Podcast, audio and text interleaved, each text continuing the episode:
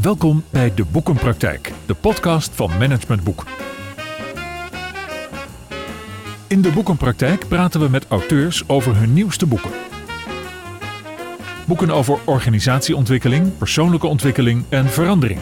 En altijd met een link naar de dagelijkse praktijk. Uw presentator is Willem van Leeuwen. Ook organisaties kunnen ziek worden en daardoor flink verzwakt raken. Daarom is het nodig om mensen en organisaties te revitaliseren en te helen. Zo verwoordt auteur Marieke van Voren op de achterflap van haar recente boek Heel de Organisatie de reden en focus van dit boek en haar werk. Marieke van Vorens is opgeleid tot organisatiesocioloog en veranderkundige. Ze begeleidt namens haar bureau een heldere zaak als systemisch procesbegeleider en organisatiecoach mensen die de ambitie hebben om op een constructieve en welbewuste manier hun zelfhelend vermogen van hun team en of organisatie willen bevorderen. En Marieke is vandaag mijn gast in deze aflevering van de Boekenpraktijk. Welkom Marieke, fijn dat je mijn gast wilt zijn. Ja, dankjewel voor de uitnodiging. Um, ja, organisaties die functioneren als organismen. Dat is wel het uitgangspunt ook voor dit boek hè? En, en voor jouw werk. Ja, klopt. Hoe, hoe zit dat precies? Ja, nou, het begon al in 1989 toen ik uh, sociologie studeerde. Toen een van de eerste vakken die ging over organisatieontwikkeling. En we kregen het boek van Gareth Morgan uh, te lezen. En uh, die gebruikte die metafoor in een van zijn boeken, of in zijn boek Images of Organization. En die raakte mij meteen. En die is me eigenlijk uh, al die jaren blijven achtervolgen. Ja. En uh, ja, je kunt een organisatie zien als een levend systeem. Ook omdat er natuurlijk levende mensen in werken. Ja. Die allemaal zo hun eigen um, levenspad hebben, hun levensdoel hebben. Hun verstrikkingen ook met name met dingen die niet bij hen passen. Waardoor ze ja, met elkaar verstrikt raken en in een soort chaotische samenwerking terechtkomen. Of niet. Je kunt het ook uit elkaar halen en daar gaat mijn boek over. Ja, ja, ja. dus ja. je kijkt er ook heel systemisch naar eigenlijk. Ja, ik uh, ben inderdaad systemisch opgeleid al vanaf 19, uh, of, 2010. En voor ons is dat al een hele bekende term, maar misschien toch even voor de luisteraar die denkt systemisch. Wat is dat dan precies? Wat, wat doe je als je systemisch procesbegeleider bent? Nou, wat je eigenlijk doet, heel kort uh, gezegd, is dat je het onzichtbare zichtbaar maakt. En daar heb ik een methode voor. Het klinkt een uh, beetje als Hans Klok, uh, wat je nu... Ja, een beetje. Het is, het is vrij, magisch werk inderdaad. Ja. En energetisch werk. Dus je haalt eigenlijk de energieën die in de onderstroom spelen, die haal je naar het licht, die haal je naar het bewustzijn, die mm -hmm. maak je zichtbaar. En als je iets zichtbaar maakt, dan kun je het ook vastpakken of je kunt aankijken. Je kunt op een hele andere manier met een ander perspectief naar de realiteit kijken. En als je praat over energieën in de onderstroom, kun je, als je bijvoorbeeld een team begeleidt, kun je zo'n energie die jij dan ziet in de onderstroom, kun je die eens benoemen? Waar, waar hebben we het dan over? Poeh, dat kan, dat kan natuurlijk ontzettend veel zijn. Um, energie in de onderstroom. Nou, bijvoorbeeld uh, geheimen. Ja, ja. Uh, als er geheimen zijn in een organisatie, dan is het vaak heel stil. Dan wordt er niet gepraat met elkaar. Oh ja dan um, worden er allerlei dingen stilzwijgend, uh, ja, uh, geaccepteerd. Of in ieder geval, um, ja. um, of er worden bondjes gepleegd. en daar heb jij oog voor ontwikkeld, hè, neem ik aan. Ik bedoel, je, je, je, je, ja. je, want mensen zullen dat niet altijd gewoon expliciet benoemen. Van wij hebben geheimen of wij hanteren geheimen. Nee, meestal is dat juist heel onbekend. Omdat mm -hmm. die geheimen soms al decennia geleden gebeurd kunnen zijn. Ja. En dan kun je het hebben over machtsmisbruik. Die ooit is ontstaan in mm -hmm. uh, een samenwerking. Uh, binnen een bepaald team. En dat als die energie nog nooit is geheeld geraakt, mm. dan kan die nog uh, jarenlang door blijven etteren. Waardoor je vandaag de dag in een, in een samenwerking zit die niet lekker loopt.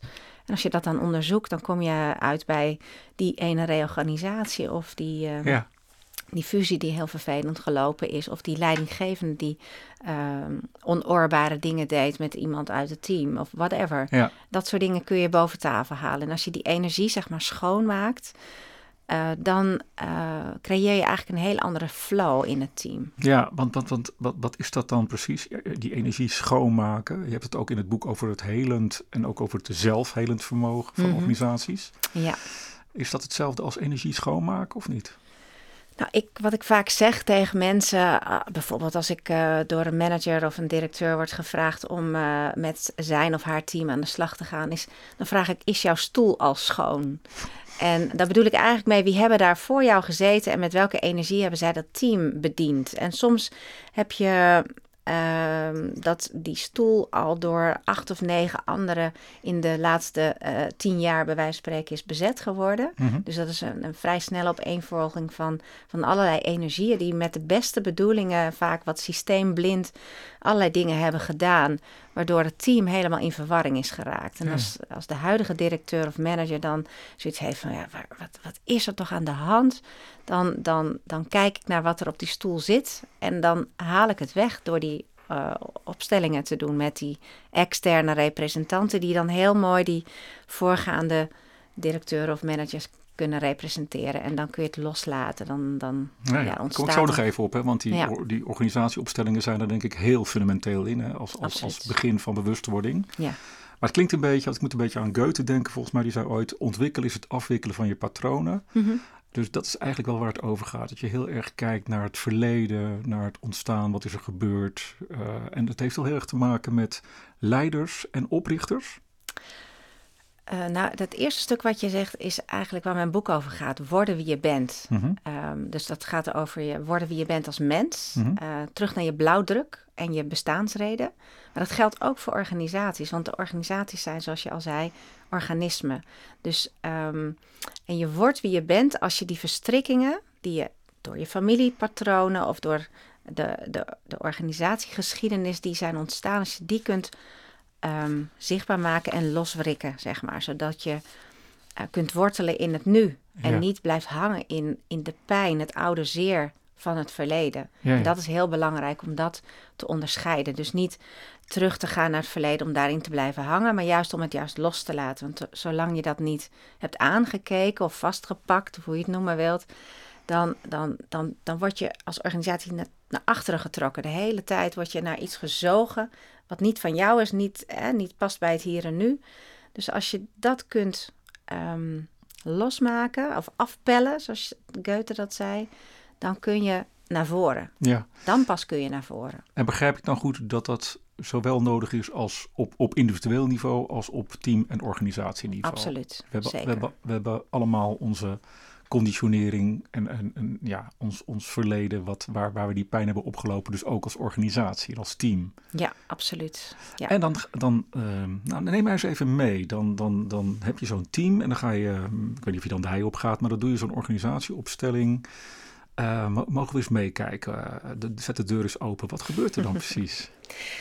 Nou, voordat ik een organisatieopstelling ga doen, dan ga ik eerst met iedereen individueel praten. En soms ga ik zelfs al een individueel traject met iemand aan om eens te kijken van wat is jouw aandeel in dit team Mhm. en wat is de, jouw aandeel in deze dynamiek en ehm, hoe zou jij het willen en wat En, kun jij even veranderen? tussendoor, waarom doe je dat individueel? Want je zou kunnen zeggen, ik doe een soort van team intake, maar je kiest heel bewust voor individuele gesprekken. Waarom is dat?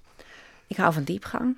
Ja. En eh, je hebt vaak eh, dus een dynamiek waarbij mensen hun mond houden ten opzichte van elkaar. Dus ik wil heel graag de diepte in met die personen individueel, zodat ik bij hen iets kan raken en openbreken.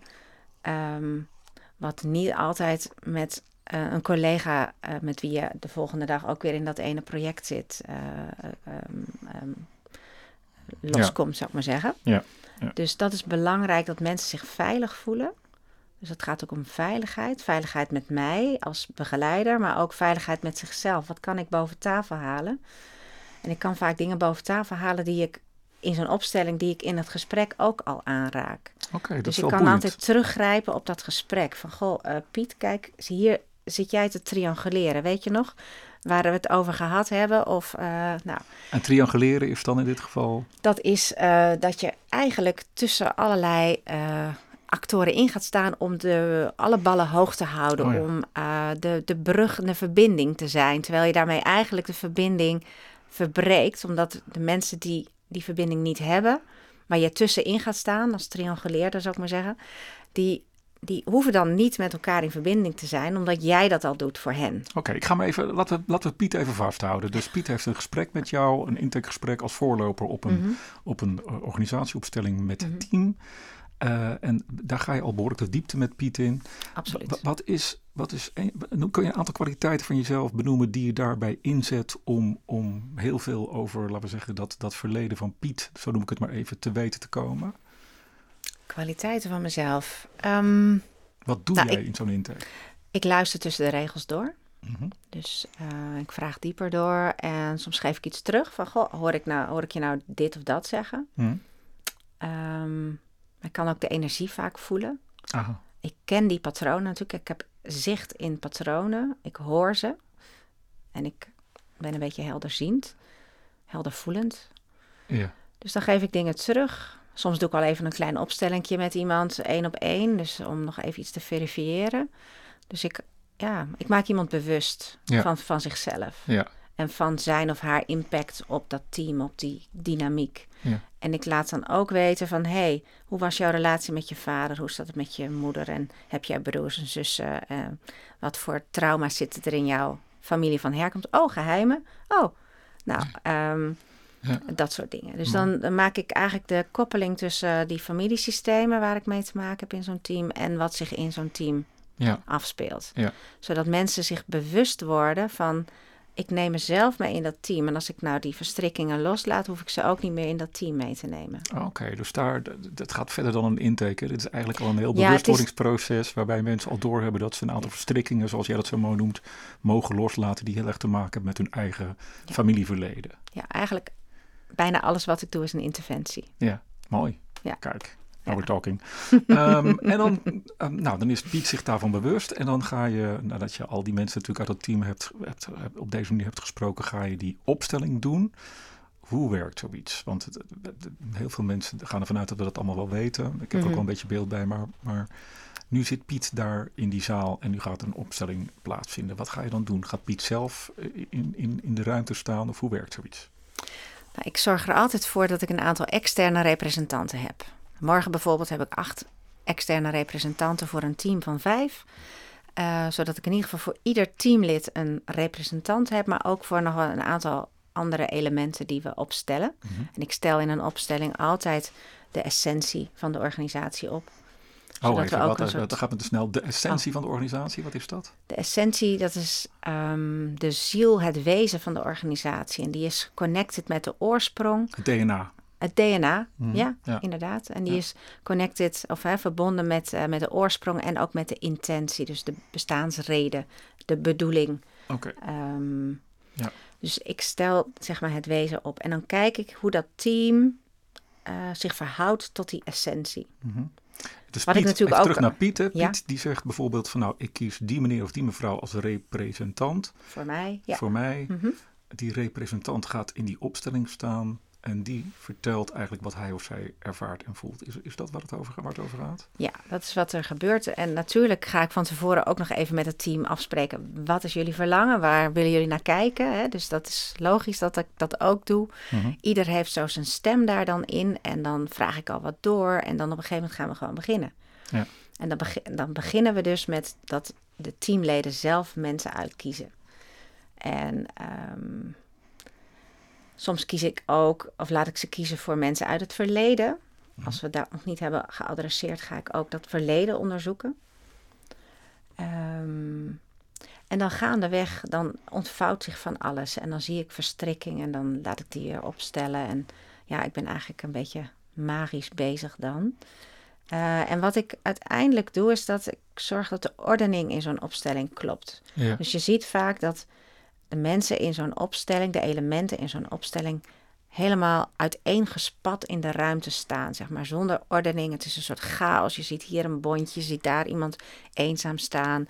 Er gaat iemand op de grond liggen omdat eh, de energie eruit is. Ja. Dat soort dingen kun je zien in een opstelling. Ja. Nou, en ik probeer te kijken of het lukt om die energievelden, zeg maar, weer ja, up and coming of up and rising te krijgen, zeg Ja, maar. dus betekent ook dan- dat, dat, dat, dat, dat, dat we naar een tweede opstelling gaan waarin die ordening wel klopt?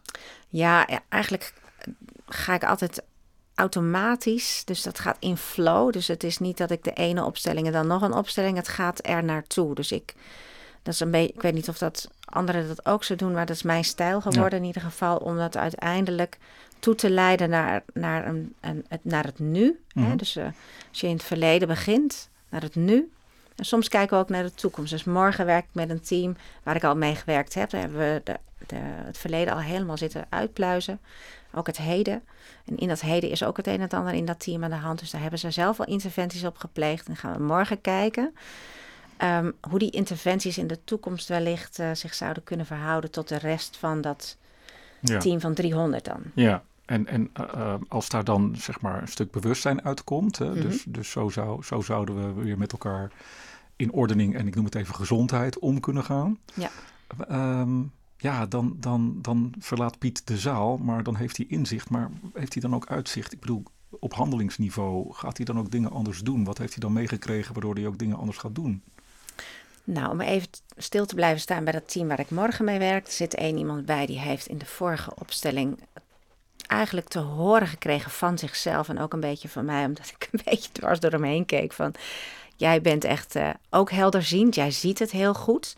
Ga eens op je plek staan en dus ook in de opstelling op je plek staan. Nou, en ik heb begrepen dat hij inmiddels helemaal aanstaat en echt zijn plek wil gaan innemen. Ook echt zichzelf nu is gaan zien. Dus dat gebeurt energetisch en natuurlijk ook met woorden.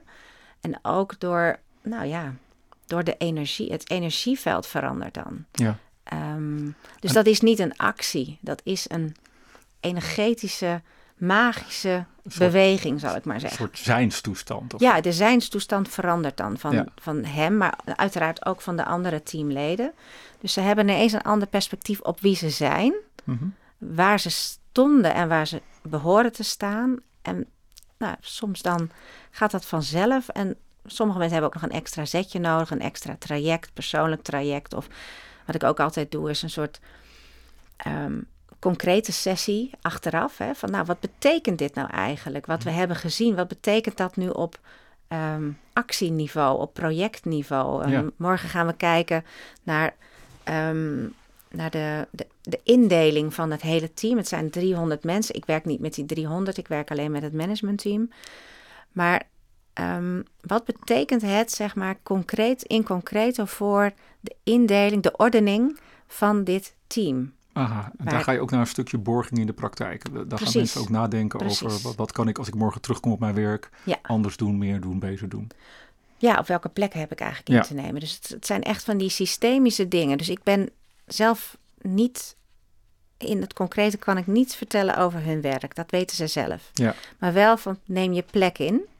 En dan dat energetisch voelen wat je plek is, zeg maar. Dus dat je dat automatisch al doet. Ja. Ik hoop dat dat voor de, de luisteraars een beetje begrijpelijk is. Want je moet het eigenlijk meemaken om, om Nee, te ervaren Ja. van wat is dat dan je plek innemen.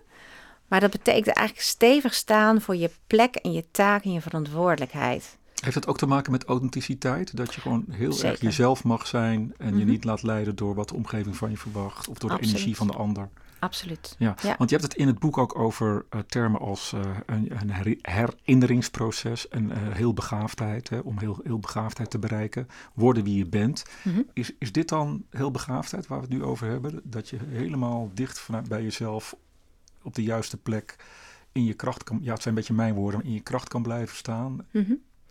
Ja, ehm, worden wie je bent betekent eigenlijk word je blauwdruk. Word wie je in essentie bent en wat je hier te doen hebt. Dus wat is jouw bestaansreden? Wat heb jij hier te doen? Sommige mensen weten dat helemaal niet. Nee, nee. Nee. En dat kun je dus door dat systemisch werk kun je daar beter achter komen wat je te doen hebt. Oké. En dus als je weet wie je bent Mhm. en ook vooral we- weet wie je niet bent, bijvoorbeeld niet ook een politieagent omdat je vader dat ook was, of niet een wetenschapper omdat je moeder dat ook was, Mhm. maar dat je misschien een kunstenaar bent of, ehm, ehm, eh, nou, you name it. Mhm. Ehm, als je weet wie je bent en als je die authenticiteit kan voelen Ja, en daarvoor kan gaan staan en wortelen in wie je bent, zo zeg ik dat vaak, ja. Dan word je een hele stevige boom die ook hele gezonde takken heeft, waar, waar je zeg maar een soort van welkom bent voor alle dieren, vogels, mieren, eh, konijnen en eekhoorntjes, zeg maar. Dus dat je eigenlijk heel aantrekkelijk wordt voor je omgeving. En behalve het proces en, en, en, en, en het, het resultaat, merk Mhm. ik dat ik ook heel erg, terwijl je dit zegt, bezig ben met je taal. Oké. Taal is natuurlijk heel erg belangrijk ook. Mhm. Uh, en soms denk ik, ja, worden wie je bent, um, ja, je essentie, uh, dat gebruik je vaak, je kern. Het zijn Mhm. wel bekende spirituele termen ook, denk ik. Ja. Maar het is soms wel lastig voor mensen om, om daar een beeld bij te hebben van waar heb je het gewoon over. Kan ik me heel goed voorstellen. Ik heb jaren geworsteld met de woorden loslaten, loslaten, laat het los. Ja. Wat nou laat het los? En inmiddels begrijp ik wel wat dat is. Dat betekent dat je bepaalde patronen, bepaalde uh, gedachten, dat je die niet meer hebt omdat die niet bij jou horen. Mhm. Um, maar je kunt dat met dat systemisch werk, kan je dat ontzettend goed ervaren. Ook omdat je het ziet, hè. Want je ziet iemand iets van jou representeren, waardoor je er niet onderuit kan. Ja. Van, oh, dat is van mijn oma. Of, uh, goh, nou zit ik toch uh, de last van mijn vader te dragen. Wacht even. En dan, dan is het nog steeds een cerebraal hè, hoofdding om dat uh, te begrijpen. En tegelijkertijd het systemisch werk maakt ook dat je het loslaat omdat het energetisch werk is. En dat is voor mensen die... Ik was vroeger een control freak. En ik denk dat er heel veel mensen zijn die zo in elkaar zitten. Die willen het leven vast kunnen pakken, begrijpen. Uh, ja. Dat systemisch werk maakt eigenlijk dat je dat kunt loslaten. Dat je dat kunt... Uh, hè, dus die frustratie van wat is nou loslaten of wat is nou worden wie je bent, dat je dat kunt loslaten. Omdat, je dat, van, omdat dat vanzelf gaat. Ja, omdat je, dat hoef je niet meer bij je, met je mee te dragen, zeg maar. Nee, je hoeft ja. niet iets te doen. Het Ja. gebeurt. Ja, het klinkt bijna als een, een, een tas die je constant op je rug hebt gevoeld en die je Ja. gewoon even af mag doen of zo. Ja, voor, voor altijd mag afdoen. Ja, ja. In onze podcast leg ik ook altijd aan onze gast drie stellingen voor. En dat wil ik natuurlijk ook graag aan jou doen, Marike. De vraag is of je in eerste instantie alleen even met eens en oneens wil antwoorden. En daarna komt uiteraard de nuance. Stelling 1. De meeste organisaties herkennen hun eigen trauma's niet en blijven hun verbetering zoeken in nog meer protocollen, regels, systemen en prestatieindicatoren. Helemaal mee eens. Stelling 2. Een cultuur waarin leiders zodanig in durven te grijpen door ook echt afscheid te nemen van die mensen die niet meer mee kunnen of passen in die nieuwe cultuur, is eigenlijk leiderschapsgedrag wat je niet ziet in organisaties. Eens, heel weinig. Nog te weinig. Maar mijn boek hopelijk Ja, maak ik ik. daar... eh, Die leiders gaan komen. We gaan ook over die leiders praten zo. Stelling 3. Spiritualiteit en zakelijkheid gaan in onze westerse organisaties niet samen. Steeds meer wel.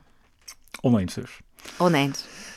Ehm, zullen we even naar die stelling 1 gaan? Die meeste organisaties die hun trauma's niet herkennen en dus eigenlijk input, of hoe zeg je dat, energie blijven steken, in, energie dan overdrachtelijk bedoeld in protocollen, regels, systemen en prestatieindicatoren. Hoe komt dat toch? Wat maakt toch dat we dat blijven doen? Dat we de verkeerde afslag nemen als organisatie? Ik denk dat heel veel ehm, leiders en professionals in organisaties systeemblind zijn. Ja. Dus eigenlijk niet doorhebben wat de bron van de vraagstukken is die ze dagelijks tegenkomen.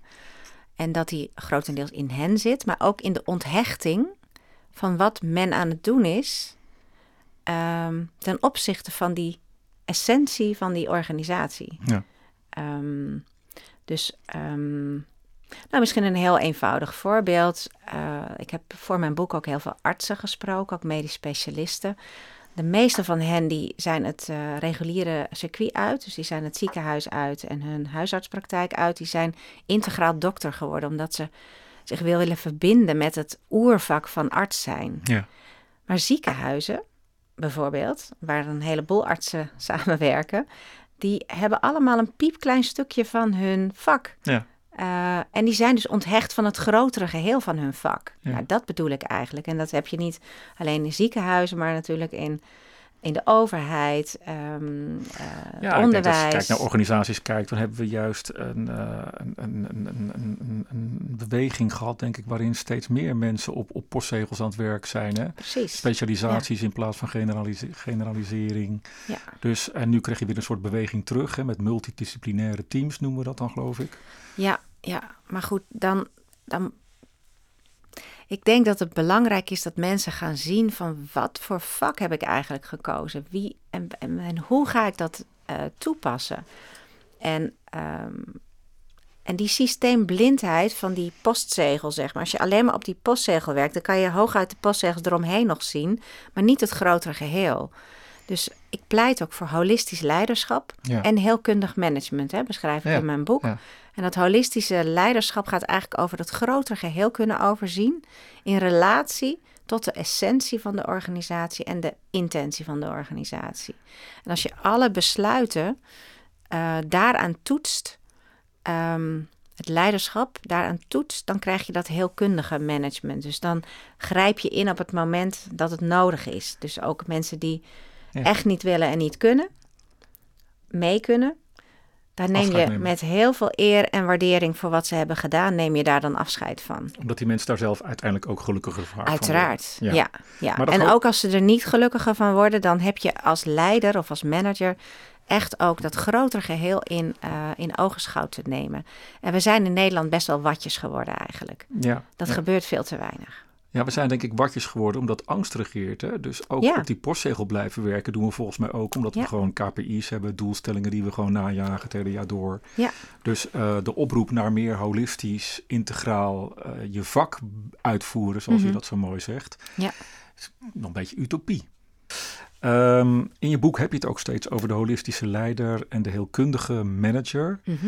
zijn volgens mij ook eigenschappen die je in één persoon Absoluut, kunt eh, zeker. verenigen. Zeker, absoluut. Wat typeert zo iemand? Zo iemand typeert dat hij of zij heel erg bewust is van wat is onze taak? Wat is onze maatschappelijke taak bijvoorbeeld? Ja. Dus of je nou een zorgverzekeraar bent, of je bent een, een ziekenhuis, of je bent een overheidsinstelling. Wat hebben wij te dienen als organisatie? En dus niet andersom. Hè? Hoe kunnen de burgers of de verzekerden ons dienen, maar andersom. Hoe kunnen wij onze klanten of cliënten dienen? Dat is heel belangrijk. Ja. Ehm, binnen de mogelijkheden die er zijn. Mhm. Dus dat is een hele belangrijke. Is dat dan iemand die steeds ook bijvoorbeeld het perspectief van de klant inbrengt of zo? In- Ja, ja, nou dan komen we ook een beetje bij mijn veerkrachtmodel, hè, waar, ehm, waar je en die holistische leiders hebt. Je hebt de heelkundige managers. Misschien hebt- even uitleggen voordat je het uitlegt. Hè. In Ja. jouw boek beha- behandel je twee hele concrete modellen. Het energieveldmodel en het Ja. veerkrachtmodel. Mhm. Het veerkrachtmodel, daar, daar, daar komen die leiders voorbij. En daar komen nog meer, ik noem het even doelgroepen of, of deelnemers voorbij. Ja, er komen inderdaad eh, ehm, zes of zeven. eh, het is net hoe je het bekijkt. eh, deelnemers voorbij en daar zitten de klanten ook bij, zeg maar. Die Ja. hebben een gelijkwaardige taak en rol in het creëren van wat de organisatie maakt, Ja. of produceert of eh, ehm, ontwikkelt. Ehm, en eh, die heb ik. Ge, ehm, ik heb daar de heilige geometrie bij gebruikt. De, het, eh, Hexagram. het hexagram, inderdaad. En het zevende punt zit daar precies middenin. Dat is dan weer die essentie. Dus daarom zeg ik ook, het zijn of zes punten of zeven. Maar eigenlijk de essentie doet daarin mee. Het hart van de organisatie. Da- het hart van de organisatie. En als je al die ehm, deelnemers eh, neemt, en dan heb je ook de business partners, je hebt de vakmensen. Je hebt de, ehm, en ook mensen zoals ik, zeg maar, de externe procesbegeleiders, de, je zou kunnen zeggen de huisdokter van de organisatie, of de therapeut of de sjamaan van de organisatie. Maar eh, mensen die eigenlijk ook met een externe bril kunnen kijken naar het, naar het hogere perspectief. Als je die zes bij elkaar neemt en die ehm, eh, consequent met elkaar eh, laat praten, eh, de dialoog laat aangaan rondom die essentie Mhm. En de intentie van de organisatie, dan creëer je een heel gezond eh, immuunsysteem van een organisatie waarbij ze heel krachtig worden en ehm, ehm, maken wat de klant nodig heeft. En ehm, dus daar zit dan een soort levend, dat wordt dan een levend systeem. Ja. Omdat ja, de, de samenleving continu verandert. Dus als je daar niet die externe partijen in meeneemt, bijvoorbeeld de klanten, dan wel de, eh, die, die externe dokter, zeg maar. Als je niet af en toe ook naar de huisarts gaat als, als organisatie, of als naar de shaman, als je Ja. zo noemen wilt, dan, ehm, dan raak je een beetje eh, het. ehm, dan, dan, ehm, als je niet af en toe een check-up doet, dan raak je je balans kwijt, zeg Ja. maar. Dus dat is belangrijk om dat ook mee te nemen daarin. Ja. Ehm, je onderscheidt ook in het boek ziektebeelden. Hè? Ziektebeelden niet alleen maar van, van, mensen, maar juist ook van organisaties. Absoluut. En je noemde net het woord immuun. Eigenlijk gaat het er dus volgens mij om dat, dat, dat die, die, die, ik noem het even die partijen die je net noemde, die ook in dat uh, krachten, nee, veerkrachtmodel Ja. genoemd worden, dat die een, een, een, een, een samen een, een, een, hoe zeg je dat, een goed immuunsysteem hanteren. Maken, creëren. Maken, maken, ja, ja. doordat ze zo met elkaar samenwerken en elkaar eh, met hun eigen wijsheid, van, vanuit al die perspectieven, als die wijsheid bij elkaar gebracht wordt. En niet vanuit een piramidesysteem, maar, vanuit die gelijkwaardigheid in die zeshoek, zeg Ja. maar. Of eigenlijk in een cirkel is het. Als die gelijkwaardigheid met elkaar gaat samenwerken, dan creëer je een heel sterk immuunsysteem waarbij zeg maar externe krachten, parasieten bijvoorbeeld, Virussen, hè, om het even Virussen, corona-termen ja, te precies. houden. Ja, zijn we weer. ja, dan, eh, dan creëer je dus een heel robuust systeem. Die gelijkwaardigheid, hè, om dat Ja. robuuste systeem te creëren, die, daar schort het juist vaak aan, hè, toch? Zeker, En heeft het te maken met dat, dat, dat sommige partijen, mensen, dan toch weer te veel uit zijn op macht? Of Mhm. op, op, op eh, ja, dat dat het ego dan regeert, misschien ook wel vanuit hun eigen familiesysteem? Nou, ik heb een heel hoofdstuk gewijd natuurlijk aan narcisme. ja, en mooi aan de- hoofdstuk vond ik dat. Mhm. Ja, Ja, ja. het is denk ik een heel belangrijk hoofdstuk ook. Omdat het een vrij, ik denk, on, onderbelicht thema is. ehm, omdat niet iedereen zich daaraan wil branden. Ik heb zelfs wel gehoord van mensen van jeetje, wat dapper dat je dat zo opschrijft. Maar ik denk dat het heel belangrijk is dat we die samenhang tussen narcisme en de vazallen of de, de handlangers van de narcisten. Ja. Maar ook de gedweeën volgers van de narcisten die hun hypotheek willen veiligstellen, bij wijze van spreken. Door maar even een oogje weg te knijpen, eh, door eh, weg te kijken, door dingen onder de mat te schuiven, door maar te blijven. En ehm, die dynamiek samen wordt een soort van groepsdenk. eh, dynamiek die maakt dat zo'n hele organisatie in een soort zompigheid, in een soort moerasgrond ehm verwort, waarin allerlei onoorbare dingen onder de mat worden geschoven, waar die geheimen ontstaan, waar dat zwijgen gebeurt, waar bondjes gecreëerd worden. Nou, ik heb de toeslagenaffaire in mijn boek helemaal uitgeschreven, maar je ziet het eigenlijk in allerlei soorten organisaties.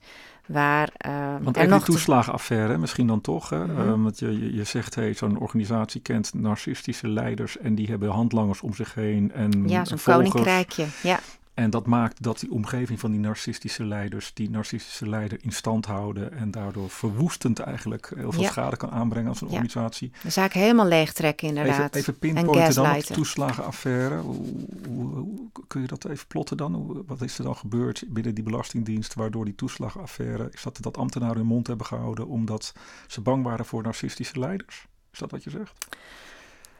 Ehm, nou, ik, ik was er niet bij, maar ik heb op basis van eh, wat artikelen van Jesse Freriks heb ik eh, die casus uitgewerkt. En Mhm. daarin eh, kwamen we die, die zeven eh, fasen van groepsdenken tegen, zeg Ja. maar. Waar inderdaad mensen hun mond gaan houden, waarbij ze zelfcensuur gaan toe... ehm, ehm, eh, hoe noem je dat? Zelfcensuur ehm, gaan plegen, waarbij ze de andersdenkende wegduwen. Ehm, en eigenlijk omdat het een, het is een heel klein probleem geweest. Mhm. Eh, ik Ja. geloof dat het 0,06 eh, procent van, de, van het eh, Ja. Belastinggeld eh, werd er uitgegeven aan die, aan die toeslagen. Iedereen dus er wordt van iets heel moment kleins weg, een heel groot probleem gemaakt. Ja. Eh, er wordt heel veel angst gecreëerd en daar gaat heel zo'n organisatie in mee. Ja. De hele politiek ging erin mee, de hele belastingdienst ging erin mee, de hele media ging erin mee. En dan toch even een Ja. grote vraag, hè? want eh, Mhm. volgens mij sn- snappen we wel dat dat groepsdenken daar echt, echt eh, ontzettend eh, aan meewerkt. hè. Ik heb het ook een beetje, toen ik het las, die zeven fasen van het groepsdenken, ook, moest ook een beetje aan de corona-pandemie denken. Dat wij als burgers Absoluut. ook volgens mij allemaal maar gewoon meegezogen werden. Ja, ik niet hoor, maar eh, er zijn in, het Ja. is inderdaad waar. Ja, Ja, ja. zeker. Ehm, hoe, hoe, dat is een beetje een grote vraag, maar als je dan in zo'n organisatie komt waar dat zo'n verwoestende moeraswerking, ik vind het wel een mooi woord, Mhm. heeft, hoe doorbreek je dat dan? Het enige wat echt helpt is bewustzijn creëren. Ja, dat klinkt heel mooi, maar wat bedoel je daarmee? Nou ja, we hadden het net over die opstellingen. Mhm. Opstellingen maken eh, dingen heel concreet en heel bewust van waar ben ik er eigenlijk in beland. Want mensen zitten meestal met de beste bedoelingen, Ja, systeemblind, dingen te doen die een averechtse werking hebben. ja. Dus op het moment dat je mensen daar bewust van maakt, van wat ben je eigenlijk aan het doen en hoe creëer je nou, wat, wat ben je nou eigenlijk aan het creëren? Je bent onveiligheid aan het creëren in plaats van veiligheid. Um, je bent wantrouwen aan het creëren in plaats van vertrouwen in de burgers. Maar even tussen ons gezegd en gezwegen, mhm. mijn overtuiging zegt dat weten mensen eigenlijk al lang van zichzelf. Nou, ik denk het niet. Nee, nee ik ben wel een beetje teleurgesteld geraakt in de gemiddelde Nederlandse burger. De meeste mensen durven. de afgelopen twee jaar. ik denk dat heel veel mensen zitten heel erg vast in die, in die groepsdenkbril.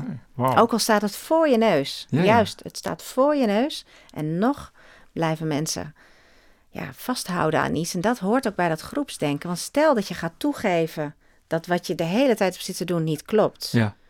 Dat je mensen, hè, burgers, ehm, bijvoorbeeld in die toeslagenaffaire, onhuis hebt bejegend. Dan moet je naar je schaamtegevoelens kijken, naar je schuldgevoelens, naar de schande die je hebt gecreëerd. Ja. Nou, dat, uh, dat, en dat dan moet je door die schaduw heen. En dat durft niet iedereen. Dus daar heb je nou, je hebt en bewustzijn nodig en, en procesbegeleiders die mensen daar met empathie en compassie doorheen begeleiden. Mhm. Want dat, ik denk dat dat echt nodig is, want dat... Ja. Tot slot, Marieke, uh, mm -hmm. voor, voor, voor, voor mensen die naar deze podcast luisteren en denken van nou, ik herken wel heel veel van ja, ik noem het even, ziektebeelden of trauma's. Uh, Of misschien wat het proces van groepsdenken in, in mijn team of organisatie. Heb je één concreet advies voor hen om, om, om, om, om een eerste stap te kunnen doen om dit soort patronen te doorbreken? Het begint altijd bij jezelf. Dus, ehm, dus ga niet zitten wijzen naar jij moet veranderen, maar kijk even wat doe je zelf. Waardoor je het in stand houdt. Ja, dus, En daar helpt bijvoorbeeld dan dat systemisch werk heel erg mee. Van wat doe ik zelf om, om deze dynamiek waar ik nu in zit, in deze organisatie of in de samenleving of in mijn relatie met mijn partner of met mijn kinderen, wat doe ik daar zelf in en, en wat heb ik daarin te veranderen zelf? Dat is het enige wat, je, wat ik kan adviseren eigenlijk. Oké. En dat is al heel veel. Ja. Dat is heel groot. Ja. Ja, ja. Dat, is een lifetime event, zou ik ja. zeggen. Hè? Je, uh, in, je in de spiegel kijken is echt... Uh, levenswerk. Ja. En dus niet even dit, dat is het niet. En jezelf ook echt verdiepende vragen durven stellen. Absoluut. En dus ook echt die zelfreflectie durven aan te gaan. Inderdaad, ja. Hartelijk dank voor jouw deelname aan deze aflevering eh, van de Boekenpraktijk, Marieke. Ik heb echt uh, veel geleerd over uh, de werking van heling en systemisch werken voor nou ja, zogenaamde, of nou niet, niet zogenaamde, voor zieke organisaties kun je toch wel zeggen. Ik ver, verwijs jou als luisteraar van deze podcast heel graag naar de volgende aflevering, die over twee weken weer op alle grote podcastkanalen te vinden zal zijn. Ook daarin spreken we weer met een auteur over zijn of haar opmerkelijk recent verschenen managementboek en plotten we de strekking van dit boek op een actuele casus uit de praktijk. Rest mij hartelijk te danken voor het eh, beluisteren van deze aflevering van de Boekenpraktijk. Heb je daar vragen, opmerkingen of suggesties over? Mail het dan SVP naar info.managementboek.nl Tot zover de praktijk van boeken. Kijk voor meer afleveringen of een abonnement op de Boekenpraktijk op managementboek.nl/slash podcast. Je vindt ons ook op Spotify, Apple Podcast, Google Podcast en Soundcloud. Hartelijk dank voor het luisteren en graag tot de volgende podcast.